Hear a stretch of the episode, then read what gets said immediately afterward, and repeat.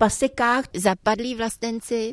Ono taky dřív, když se tady cesta neprotahovala, tahle ta, tak jsme měli do baráku tunel, protože to sjíždělo ze střechy a tak se to nastavovalo. A taky jste někdy chodili domů oknem? No, co by ne. Stoletá zima byla čtyřicet jedna čtyřicet dva, to mrzlo šedesát dnů. Nejvyšší teplota byla pět stupňů pod nulou. A strašný spousty sněhu byly v roce tisíc devět set čtyřicet tři. To vypravujou místní lidé, že frézy neexistovaly, tak to házeli na dvakrát. Ne? A ještě jednou vejš. Na dvě patra. Jo.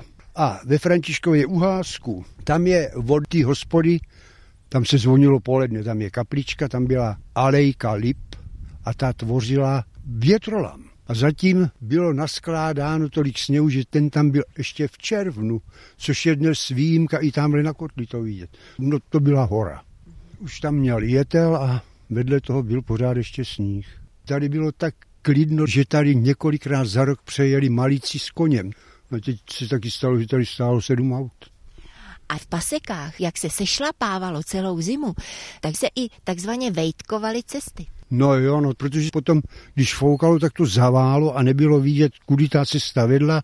A to byly výtky, no, to si sázeli, tady ti struhaři to taky měli vysázenou stezičku. No, jich tady chodila nahoru řada. Tak tohle je regulérní sněhová závěj. Moc jich ještě letos nebylo. Jak mě to učil pasecký pan Jon? Horák neprovazuje, horák se šlapává.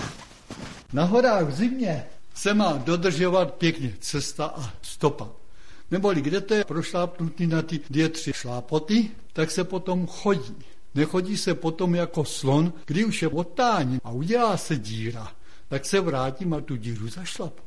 Protože když to zmrzne do rána, když se chodilo do práce, to hodně lidí přešlo také tím, sklouzla noha tam a mohla se taky zvrtnout. Anka Cestáčková vždycky říká, nemráte jeden, proč se nevrátil, zase je tady díra.